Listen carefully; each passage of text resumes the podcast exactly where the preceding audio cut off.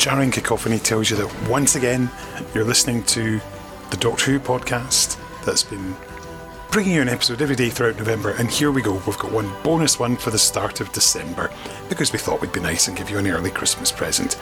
I'm Kenny Smith, and I am not alone. Yes, David Steele here. Hello, welcome back. Thank you for joining us. Thank you for sticking with us. Absolutely, we are grateful for you all for sticking with us, as Dave just said. And today we've got a bit of a Christmas present for you because we've got this bonus episode. Now, Dave, last week we discussed Doctor Who and the Star Beast and we spoke with author Pat Mills about writing the original comic strip. And I've got a little present for you. Guess what we've got? You haven't got Mr. Mills again, have you? Dave, we have got Mr. Pat Mills, the one and only Sir Patrick Mills, as he should be. Suits you, sir. Suits you. right, let, let's hear what you have to say then. So, Pat, welcome back. Thank you.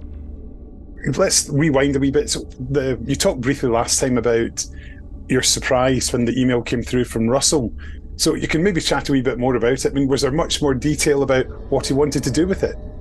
Essentially, it was to uh, the, the um, email from uh, uh, from Bad Wolf with uh, and from Russell was to say that this is what they were hoping to do, and uh, they they want and they needed to understand uh, what the setup was because uh, John Wagner and I had I guess we never thought it would the issue would ever arise. It seemed very simple to us at the time, but it wasn't was we were writing Doctor Who, and so when I was writing one, my name came first, and when he was writing one, uh, his name came first, and that seemed at the time like a good idea. But in retrospect, I don't think it was. As I've said elsewhere, it's a bit like you know McCartney and Lennon, or Hammerstein and Rodgers, or, or uh, Hardy and Laurel. You know, it, it, it, I think it confused the hell out of people, and uh, so we, we re- they they really thought that uh, initially that John Wagner and I had, had written it together, and uh, uh John very graciously said, "Look, you know, it's absolutely nothing to do with me, and I wish you well, but it's it's not my gig," and uh, that was very sweet of him.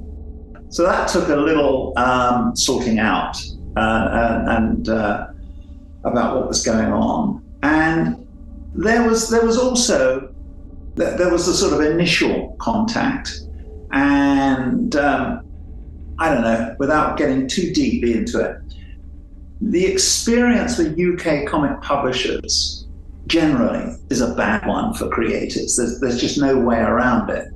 And so, you know, the issue of money uh, hadn't come up at that early stage because they wanted to see if we were on board and and so on. And um, uh, so I was very wary because my experience with UK comic publishers has, has been absolutely diabolical, and I'm on record on that. And they they regularly need naming and shaming, uh, to be to be honest. And so I think it was probably another missive further down the line that uh, they made an ex gratia uh, offer to us, and uh, and that was great because the thing that I really valued about it was not so much the money; it wasn't a wasn't a huge sum, but it was the fact that they didn't have to. Now I know if they they they probably wanted to get us on side anyway, uh, but it didn't have that kind of Machiavellian element to it. It, it was genuinely like, you know, uh, we'd like your help, and here's what we can here's what we can offer you. And I probably again said this in the past, but that's also true for, for Big Finish. Big Finish are a small company, and they didn't have to pay me on uh, certain things, but they did in their own way. And it was, it's the gesture of it as much as actually the money in many ways, which is completely removed from the experience of uh, UK comic publishers. And without going too far down um, a, a different avenue, it's so foolish, never mind anything else, because doing the right thing has enormous dividends for people. Fans will love it for a start. If, if um, you know, I, I won't be specific about any any one UK comic publisher. They're all tarred with the same brush. There is no difference between any of them. But if they did the right thing, it would have an enormous impact on everyone. And they can't do that because they don't think that way. And I'm contrasting that, bringing us back to, to, to Russell and Doctor Who, with uh, Doctor Who, where they did the right thing. And it's it makes such a difference. It makes a huge difference. And um, so I was very touched by that, you know, when, uh, and then of course they invited us at, in, in, my case, I live in Spain. So uh, they said, well, actually, we're, we're filming the uh, particular scene of the Star Beast. And uh, do you want to come over for it? And uh, come to the Cardiff studios and so on. And it was like about three days' notice. So my sort of first reaction was, "Oh no, I can't, I can't do this." You know, I've got to, got to pass it up. Uh, but uh, my wife Lisa very sensibly said, "Don't be silly, you've got to do it." And uh, so it was quite hectic. We live in a village, uh, a mountain village in Spain, so it's not like just hopping on you know, from Benidorm or somewhere back to back to uh, uh, back to the UK, and then of course we it went ahead, and it was the most incredibly intense day, and it's almost symptomatic the whole Doctor Who experience, which is really the same on some level for for all of us. You know, there's something astonishingly intense about it. You know, I, am trying to think of the polar opposite to, to to, to convey just how intense it is. Offhand, I can't think of anything, probably because it doesn't appeal to me. But it was it was a totally packed day, um, and I'll briefly go through it in, in, a, in a, moment because uh, I think I should. I think it's also on another level. There's so many levels to this, and my writing generally is often regarded as uh, as very intense and even uh, arguably perhaps too intense. But Russell really has the edge on me. My, my God, he's writing his.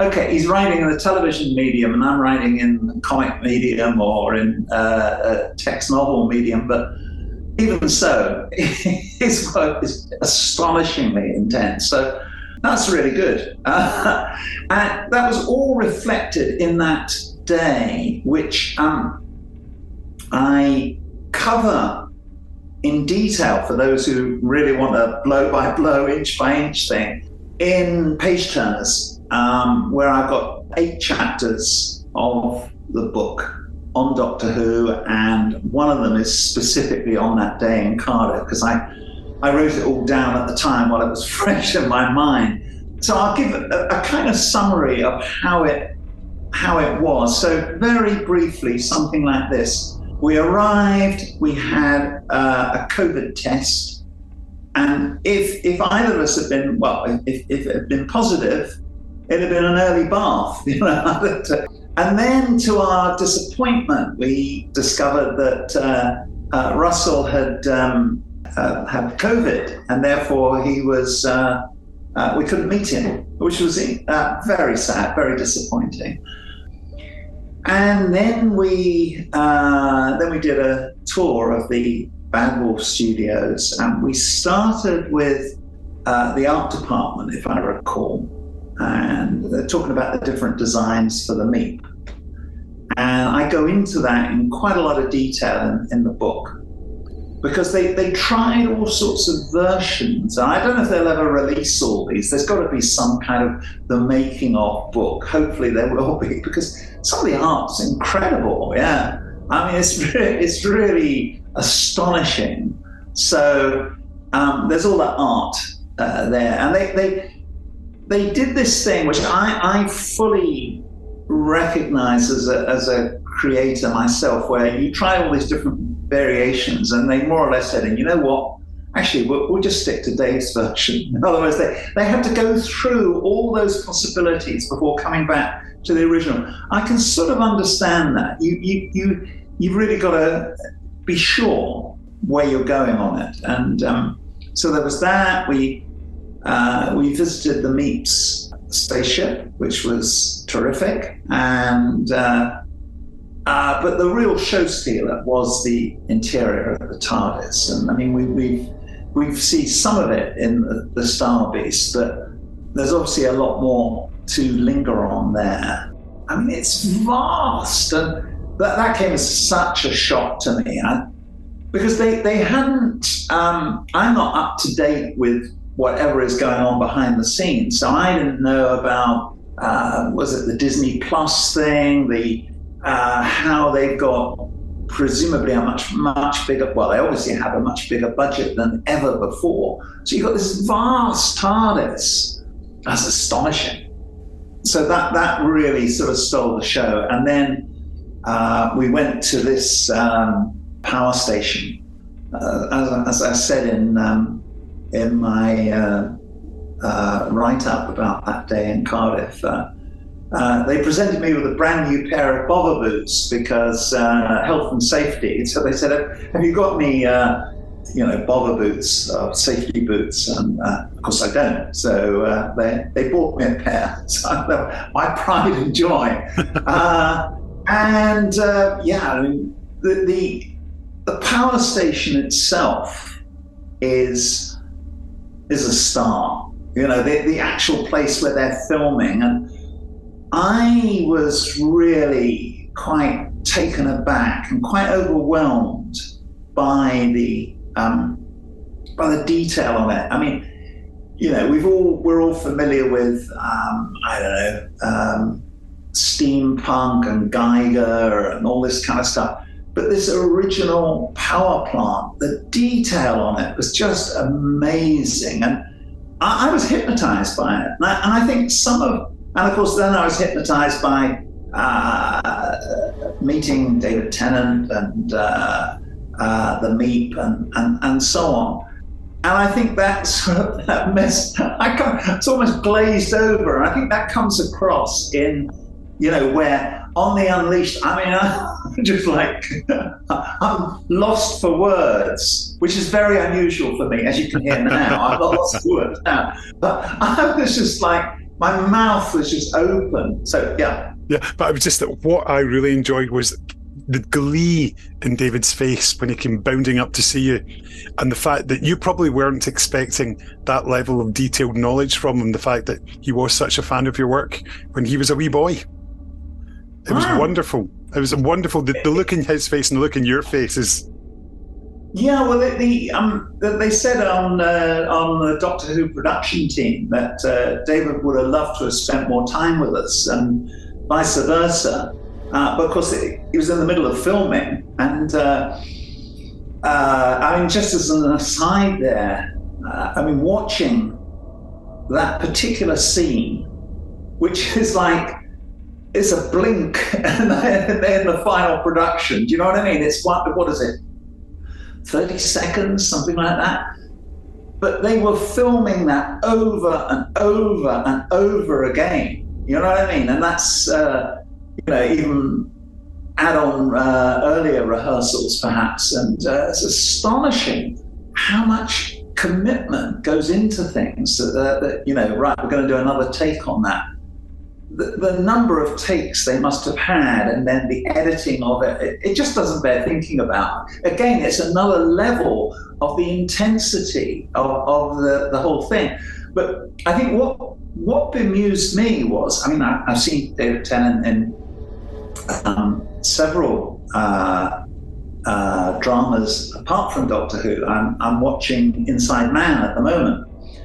And for some reason, the fact he had a Scottish accent, or is Scottish, uh, added to that feeling of being bemused.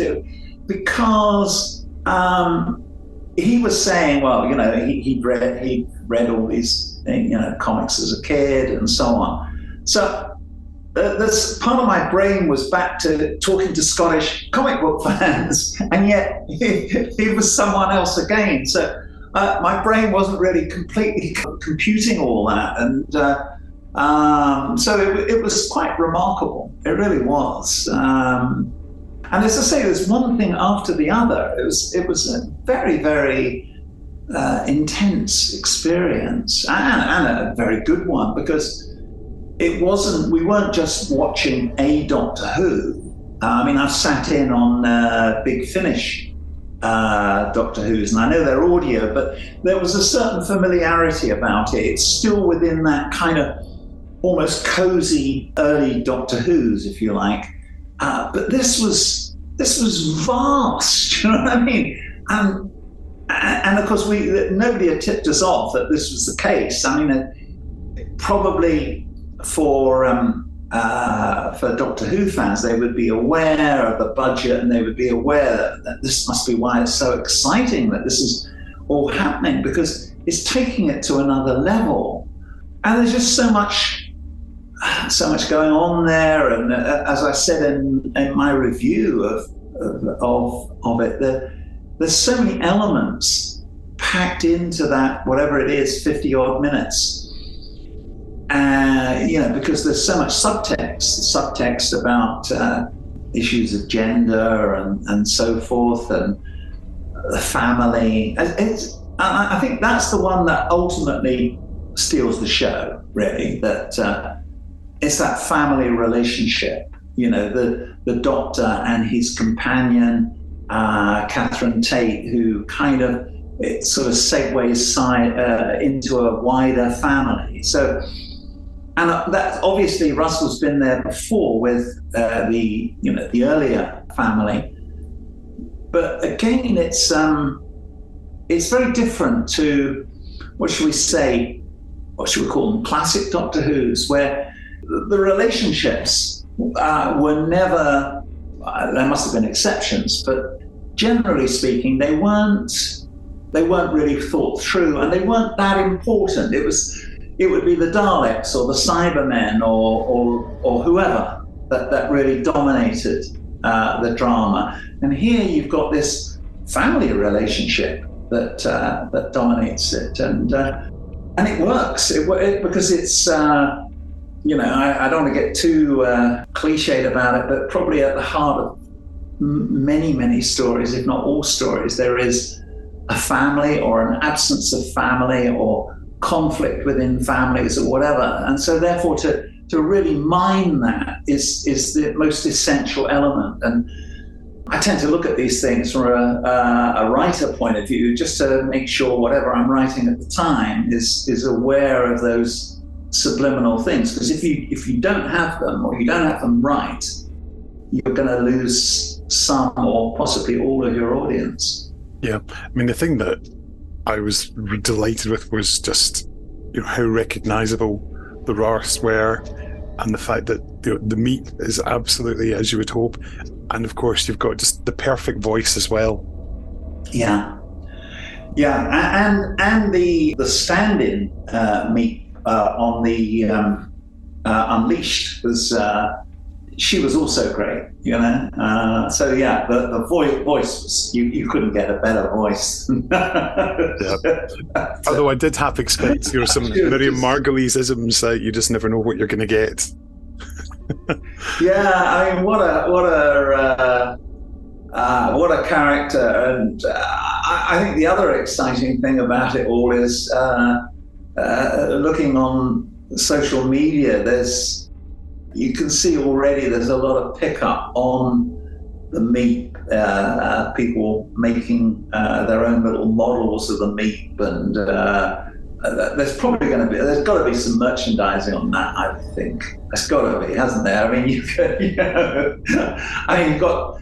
Daleks and Cybermen, why not uh, the Star Beasts? And uh, presumably looking cute and some device to change that cute uh, look into a into a monster. Absolutely. I mean, you look at what they've done with Grogu for Star Wars, the little baby Yoda, as we all initially called him, and uh, the change. So yeah, I think it's quite. It's got to happen because so many people want a cuddly one to snuggle up to in good mode. yeah, the most high demands it yeah, yeah. No, it, it, was very good the way they uh, they they followed a comic book uh, as much as it was practical because you had this much bigger storyline going on as well, and so marrying all that together is is quite daunting. you know, to be able to to hold all that in, in place. And as I say, it's uh, I, I'm sure for. I mean, it was it was immediately accessible for people who are only going to watch it once. You know what I mean? They're not hardcore Doctor Who fans. They're just going to say, "Hey, let's see this. Oh, this is cool." But I think um, you've got Doctor Who fans, and then you've got people like myself as a, as a, as a writer creator, where I will you know, things that I'm interested in or involved in, I will watch endlessly because it's like going under the under the bonnet of the car and you know really seeing how the engine works and what wires are connected to what pieces and, and so on. But no, I thought it, I thought it was very good, excellent. Especially the fact that we got to see the Wrarth Warriors flying as well.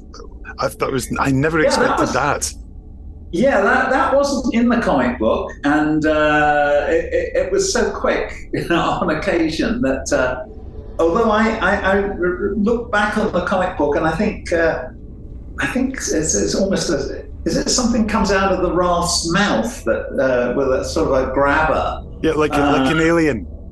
Yeah, yeah, very much so. Um, was that pre-Alien or uh, when, when did a, Alien must have Alien seventeen nine, I think. So you'd it probably yeah. been concurrent around that. You'd have probably written this around the time that the film was in the cinema, so it could be just that sort yeah. of similar. I, I, could well have been influenced by that. Uh, yeah, because there, there, was that scene where they're um, uh, having tea with this uh, cozy uh, sort of housewife character and so on. So, I mean, all that was very much in line with uh, you know the original comic book, and then the way Russell, if you like brought out a modern family that was still very much uh, in the same tradition as the uh, as the original. So I, I, think the other thing that was so good about it was, and of course this this underlies all his work. Normally, what could be construed or is described as family entertainment, I normally run a mile from. I'm thinking of. Uh, you know, at the at the very at the very worst end, uh, some of some of your audience may not even know what I'm referring to. Things like Little House on the Prairie and all that kind of stuff. You know, what I think I, I think may be categorized as Hallmark films. You know, you know, if you see something that's been produced by Hallmark, you know, I'm not going to not to see that. And I think uh, Steven Spielberg, on occasion, is guilty of that sentimentality which I suppose is probably um, how it works for an American audience. But this has got that family entertainment quality, but in a very British way, and it's far too cool to fall into any of those traps. It's cool, it's slick, it's it's a, it's a bit edgy because it's dealing with some you know quite edgy subjects. So that's a hell of an achievement to be able to do all that and to appeal to adults and also appeal to, I, I would guess, what, six year olds, seven year olds? I mean, I actually imagine there are quite a few seven year olds looking at the Meep. I, I, from uh, responding to um, Twitter, I think uh, one that stood out for me was where uh, they're saying how uh, something like, uh, uh, my seven year old loved the Meep, and then when it produced teeth and, and, all the rest of it, they loved it even more. You know, in other words, the bad Meep went down even better. And that's it, it's such a it's such a core idea, isn't it? I think that's probably true of a lot of Doctor Who uh, monsters, is that they they touch some primal some primal nerve. That there's there's just so many levels that you can you can appreciate uh, not just Star Beast, but probably just about every, well, all, all the more successful Doctor Who dramas anyway. And I, I, I mean, on, on, a, on a deeper level, which I think is just purely subliminal, I don't think it was ever voiced as such. It's, it's the fact that, and I, this was an important thing for me at the time, is that um, people, uh, and you could say creatures as well for that matter, that present themselves as innocent and good are often not. And you've only got to look at our politicians to see how true that is. You know, that uh, or maybe the current batch or they haven't even got there's nothing remotely cute about them. But I, I think back at that time there were what shall we say people who looked uh, you know, it was a common thing to say. I don't think it's said anymore because, as I say, I don't think our current politicians fit the, this category. But I can certainly remember where, say, Tony Blair was concerned. Uh, someone said, "Oh, I'm going to vote for him because he, has got a nice face. He, he looks like a, a really good guy." Now that's open to question after the Iraq War, and so I think it's that's that was actually very important for me on a, on a subliminal level with with the Meep that here is something that things that look innocent and look good, and people who look good are often far from it, and, and we should always be on our guard. And I, I don't want to get too worthy about that, but uh, I, I, think that was one of the one of the motivations because there's always a subtext in, in my stories. Uh, if there isn't a subtext, I, I couldn't write it. I'd just be bored. I know I can't be bothered with this. So so I think that was the subtext that was driving me at the time on the studies. Oh, it's fantastic that it came out. And also the fact that the steelworks were named after yourself. And of course, finally, some 40 odd years after you wrote Space Whale, you finally get your name in a televised Doctor Who episode on screen. Yeah, yeah. I mean, that was, uh, yeah, it was quite a thrill. Yeah, I mean, it was a thrill, really. It's, uh, yeah, and it, and it was done in the right way as someone, um, uh, a friend of mine, said how uh, with the first uh, Dredd movie, I, alongside um, my other uh, co-creators on Judge Dredd, uh, fought very hard for on-screen credits, and we fought like crazy for it. And uh, this is on the first one, the Stallone film, and our names are on there. I think after the Carpenters and before the Dolby Sound at the very, very end in micro time. You know what I mean? You you you really need glasses to to see it. So it was very good to see uh, proper credit at the beginning and also a credit at the end um, on the Meep and the Wrarth. Uh, so that that was great because you know, as I say, elsewhere you cannot take anything for granted, and uh, you know you can easily get uh, it could easily be pushed aside. I, I, I think um, I think uh, Russell um, gets so many kudos for that. You know, it's, it's fantastic. Now you mentioned page turners. When is it going to be available? Because it's one that I know that I'm itching to get my hands on a copy of. So when will it be available to purchase? It's available right now. We um, we literally timed it.